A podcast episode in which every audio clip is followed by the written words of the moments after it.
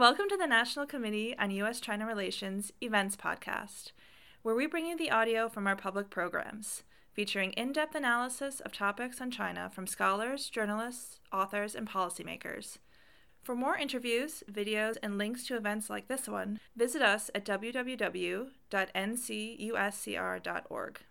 I'm Steve Orlins, president of the National Committee on U.S. China Relations, and I'm thrilled today to be joined by an old friend, Professor Susan Shirk, who has just written a fabulous book.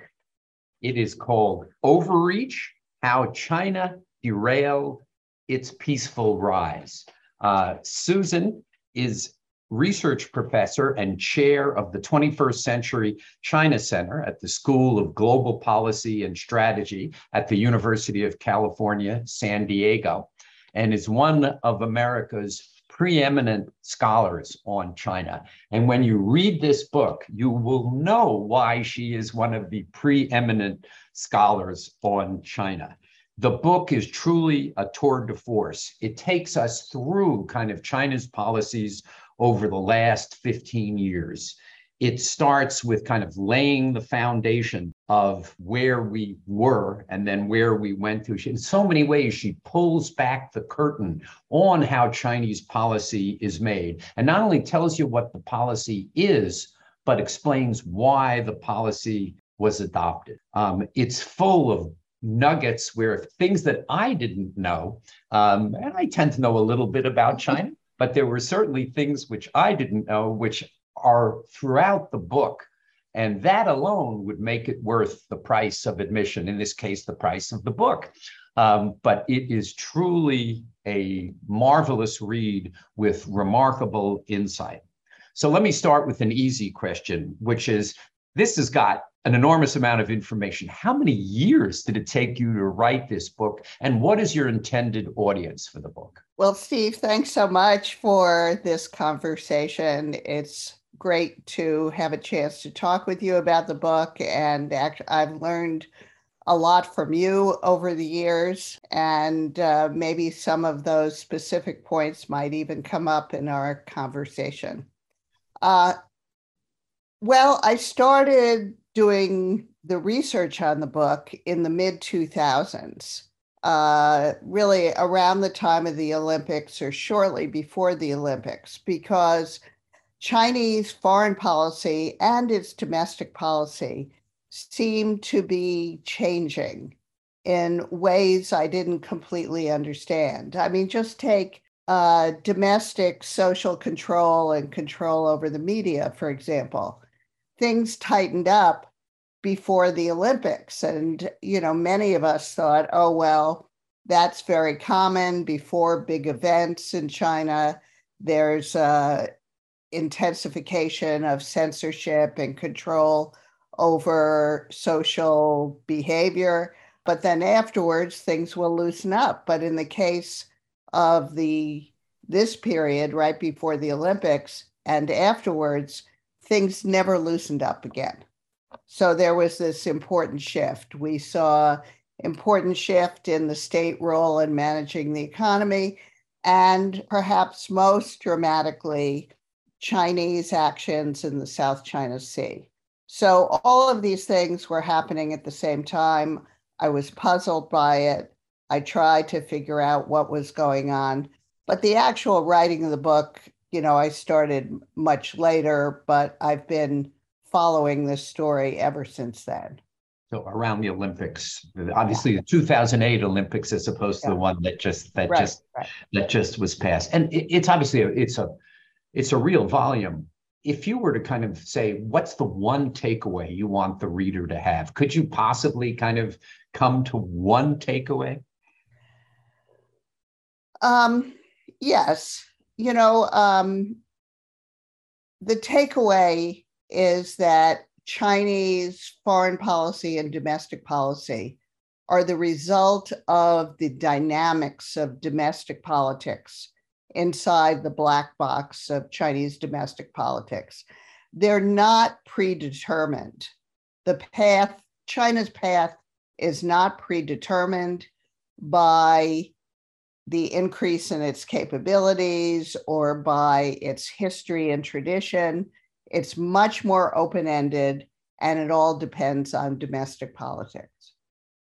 And the book lays that out so interestingly and so comprehensively that really it's it's it intended to be by the way a course book you know a book that no. somebody uses if they're teaching kind of present day china no i i wrote the book for a broad audience of people who are interested in china business people um, you know just um, defense people anybody interested and concerned about China. But uh, like my previous book, uh, China Fragile Superpower, because it combines domestic politics and foreign policy, I found that it did get used quite a lot in college courses, even some high school courses. And of course, I'm hoping that happens again with this book. The um, you called the the book Overreach. And obviously, the theory is that the Chinese government policies have overreached. I've often talked about uh, Chinese policy as overreaction as opposed to overreach. And to me, it's relevant because I think they're, they're policies that get adopted, and then the Chinese respond in some incredibly over, they overreach in their response but there was an initial action. In fact, when you look at you know the East China Sea, the South China Sea, the Hong Kong, Tibet, Xinjiang, uh, the technology, the crackdown on the technology platforms, the crackdown on tutoring, all of these were actually reactions to things which were occurring. So overreach or overreact? Well, I would say overreach. And, and just to clarify what overreach means, what it means is taking things too far, doing things in an exaggerated manner in a way that then snaps back to harm yourself.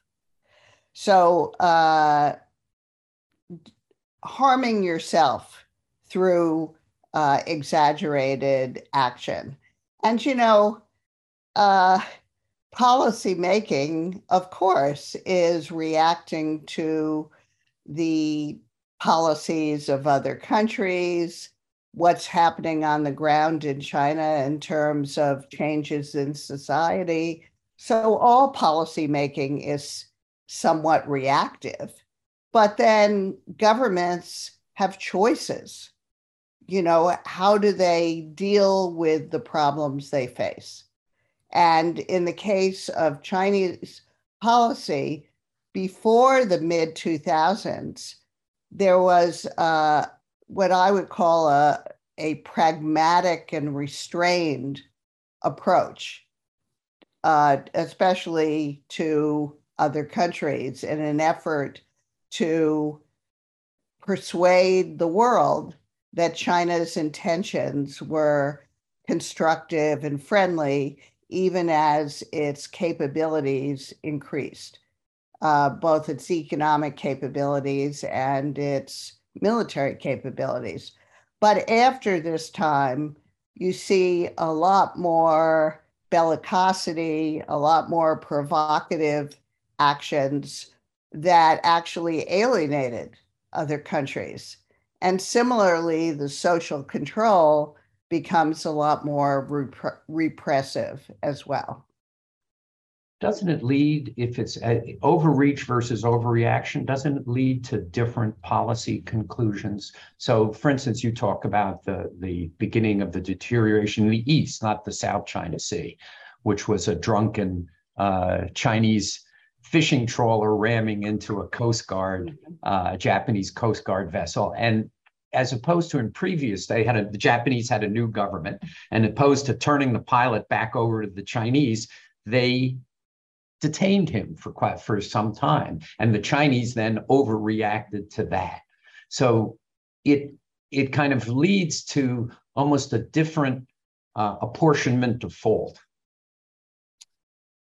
Well, you know, all of these uh, situations are interactive for sure.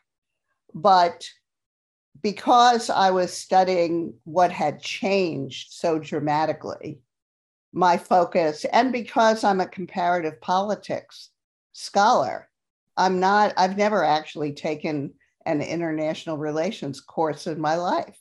I just had the opportunity to serve in government and became fascinated by US China relations in particular, uh, but also Chinese policies toward its Asian neighbors. So, uh, you know, so I was trying to look at the uh, roots, the drivers of China's policy making process. So my focus is on the China side, but of course, I understand that all of this is interactive. And I don't mean to say that all of the quote unquote blame should fall on China's side. Right. Because one of the, it's always an interesting conversation. You have a, a piece that actually today came out on Taiwan, but one, and, and it, I think it's very nuanced and it understands. So one of the questions we're often discussing, and the book uh, talks about this, is when Tsai Ing-wen was elected, and she, for political reasons, made a decision to go close to accepting the 92 consensus, but not getting there. And since then, we have, you know, the Chinese chose to kind of cut off uh, direct contacts with the Taiwan government, which I think was not the right decision. On the other hand, she did, for political reasons, decide not to accept what the previous president has accepted. So, how do you kind of think about, you know, what happened there and how we should we should think about those issues?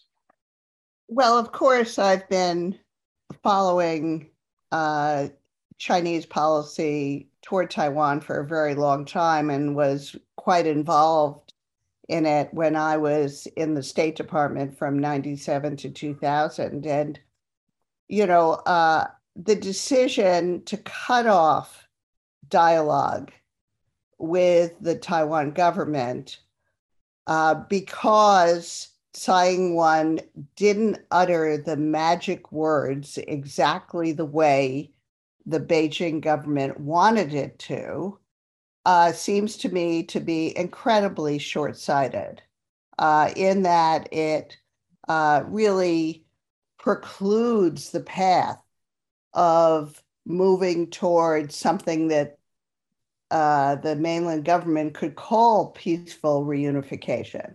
If you don't have any dialogue across the strait, you're going to alienate the people living on Taiwan, and you're going to make the need to uh, use force much more pressing and kind of box the mainland government into a corner.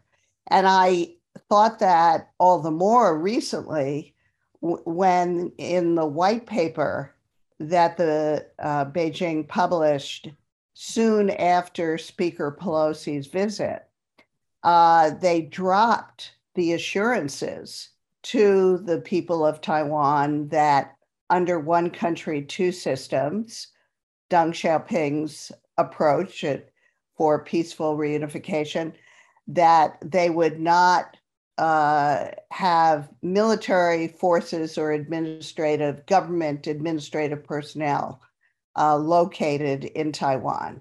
Well, when you drop those assurances, to me, that was a very bad sign. That it meant that uh, the mainland government was shutting off the path of peaceful reunification, which is a pretty uh, dangerous situation.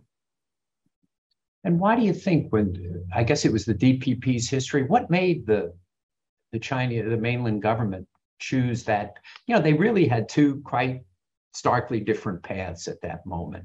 And they chose one which obviously was not in the interests of, of, of the United, of US China relations or cross strait relations. What drove that? Well, I think it's this kind of dogmatic approach to policy issues. Uh, and you know, it's rather ironic because this 92 consensus was originally a position that the Taiwan side had embraced and the mainland didn't. So it's not something that is um, somehow forever or uh, baked in to the needs of the PRC.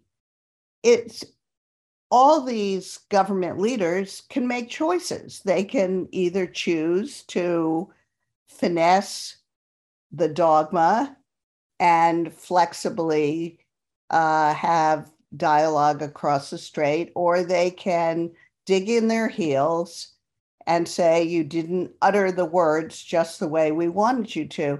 And of course, it's completely unrealistic to expect any leader in Taiwan simply to say the magic words because Beijing wants it to, because you cannot be a legitimate, especially democratically elected leader who simply uh, repeats the demands of uh, another government. So it, it's not a very effective way to solve the problem. And we, and as a result, we are where we are today, which is not great. Um, you've written extensively, and in the book talks about influence operations, and you say that that uh, the party's influence operation is to improve its image rather than to subvert democracy, as opposed to Russia. Uh, do you think this is understood in the United States? I mean, you've been kind of writing about this for a while, very articulately. Well, probably not, but I'm not sure it actually makes that much difference because when you try to intrude into another country's domestic politics, you try to, uh, I mean, we have public diplomacy. You know, we try to uh, persuade audiences in other countries, elite audiences, public audiences, that American policy is benevolent, makes sense, you know, has the interests of other countries at heart. And, you know, that's that's fine. And certainly China will try to create a positive narrative about China as well. But um, when you treat people in other countries like they're your representatives in some way, especially overseas Chinese, then that's really exposing those people to a lot of suspicion uh, and endangering them. So I think uh, in the case, uh, I have a whole section in the book on overseas Chinese policy, which you see has really changed uh, under Xi Jinping in particular the uh, the book also talks about Confucius institutes. Um, in, in a fair, you know, you basically give the data. Do you think the closing of those Confucius institutes is good or not? I think the Confucius institutes became a symbol in the United States and in other countries. Um, Confucius institutes, I think, were relatively innocuous.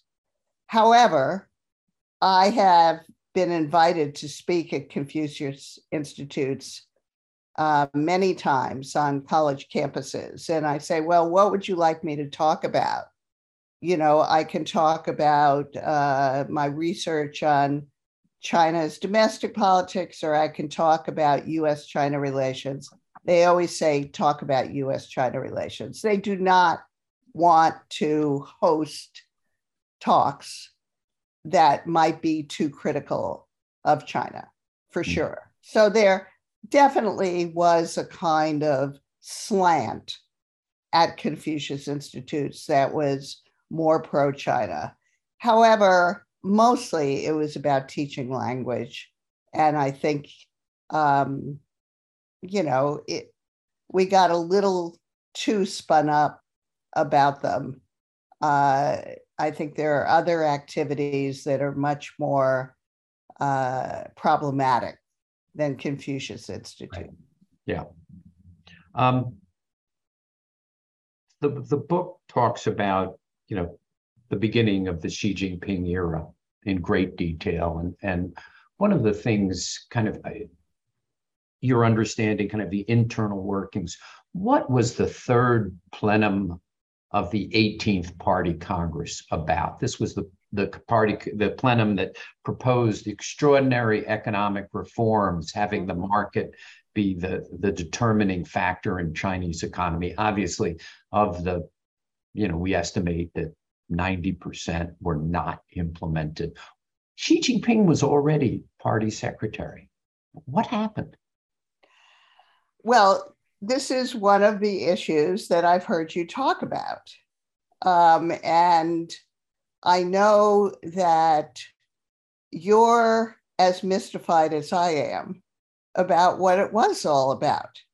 Because uh, when this uh, this document came out, people were, you know, quite encouraged about the reform orientation of the new Xi administration. Uh, certainly the description of how to manage a market economy was kind of straight out of a Western economics textbook, you know, uh, Samuelson or whatever. It was, it uh, envisioned quite a narrow, well defined role for government and uh, advocated letting the market operate as a market. So, what happened? I really don't know. I, I think when Xi Jinping took over, he was trying to appeal to all sorts of interest groups in society. And he, uh, this was one way that he appealed to the private sector and to coastal provinces and uh, you might say the reformist coalition, not just the control coalition, which I talk about in my book a lot, because that became very strong in the second term of Hu Jintao. Um, but then, for reasons that I really do not understand, um, he basically didn't implement yeah. that impressive document. And so, um, you know, one of the things when I give advice to the Chinese side, that's one of the things I advocate. Just go ahead and carry out the what you pledged to do in that third plenum document any chance it's funny as you know the chinese economy is obviously as a result of covid policies as a result of not implementing that reform as a result of you know the real estate bubble bursting is in deep trouble any chance that after the 20th party congress we'll see some adoption of some of those reforms to increase economic growth i mean i think there's always a chance i mean one of my my approach to China's uh, policy path is that, you know, um, all sorts of things could happen. And I don't want to preclude the possibility that Xi Jinping still has that pragmatic gene that all previous Chinese leaders have had. So, yes, maybe it could happen because uh, all the economists are in agreement that that would be one very important way to restore the China's developmental dynamism. So, uh, but I think it's highly unlikely that anyone would say that that that's what they're doing because actually the line in China is that they have carried out those reforms. So they can't, it's sort of like zero COVID. They can't admit the need for any change because they say that they already carried out the reforms. You expect the change in the zero COVID, the dynamic zero COVID policies after the 20th oh Party Congress? I I really don't know. Yeah. I really just don't know. I mean, the harm that it's doing to China, closing it off from the world. Uh, it's it's the most unpopular policy that the Xi government has ever imposed, including all of the censorship, which is also unpopular. But this is highly unpopular. And you know, if you lose the support of the public, then the chances of a split in the leadership get much greater. Yeah. Because these two risks are related to one another. And uh, up until zero COVID, the public was pretty supportive of Xi Jinping, which reduced the risk of a coup or a public split in the leadership. But if you sustain zero COVID, I think it's uh, Xi Jinping will really be setting himself up uh, for a much riskier situation. In the book, you, correctly say that Xi sees himself as waging a life or death struggle for the survival of party rule directed by foreign governments and organizations. Um, given kind of Secretary Pompeo's speech at the Nixon Library, not so far from San Diego, uh, given the Department of Commerce's uh, rules that came out this past Friday. I guess his his view is getting more accurate as opposed to less accurate. Would you agree with that?